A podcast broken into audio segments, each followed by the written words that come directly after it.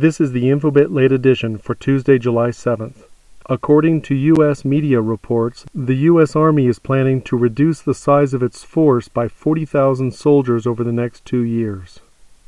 Frustrated European leaders gave Greece until Sunday to reach an agreement to save its collapsing economy from catastrophe after an emergency summit meeting in Brussels ended. Blocking the buildup of a protein in our brains could help stop age related memory loss. The quote, steady erosion end quote, of incomes since the recession began has reduced home ownership in America, with blacks hardest hit.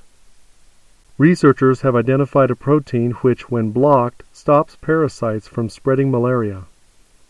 Federal health officials said heroin use surged over the past decade, and the wave of addiction and overdose is closely related to the nation's ongoing prescription drug epidemic. Donald Trump intensified his criticism of the Mexican government, blaming it for sending criminals across the border. Coca Cola is trying to send a message with label free cans.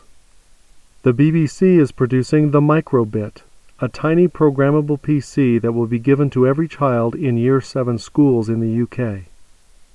A woman recruiting underage girls for the Islamic State was arrested in the Canary Islands.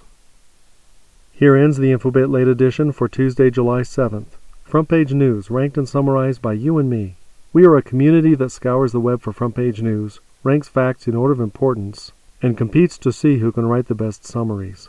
Result? A readable, useful, crowdsourced newspaper. Finally, a way to crowdsource high quality content and a way for you and me to build a news site that's actually useful. Visit Infobitt.com and become an early adopter, or join the Infobitt Facebook group, or follow us on Twitter at Infobitt.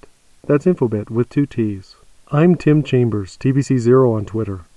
Wherever you go, there you are.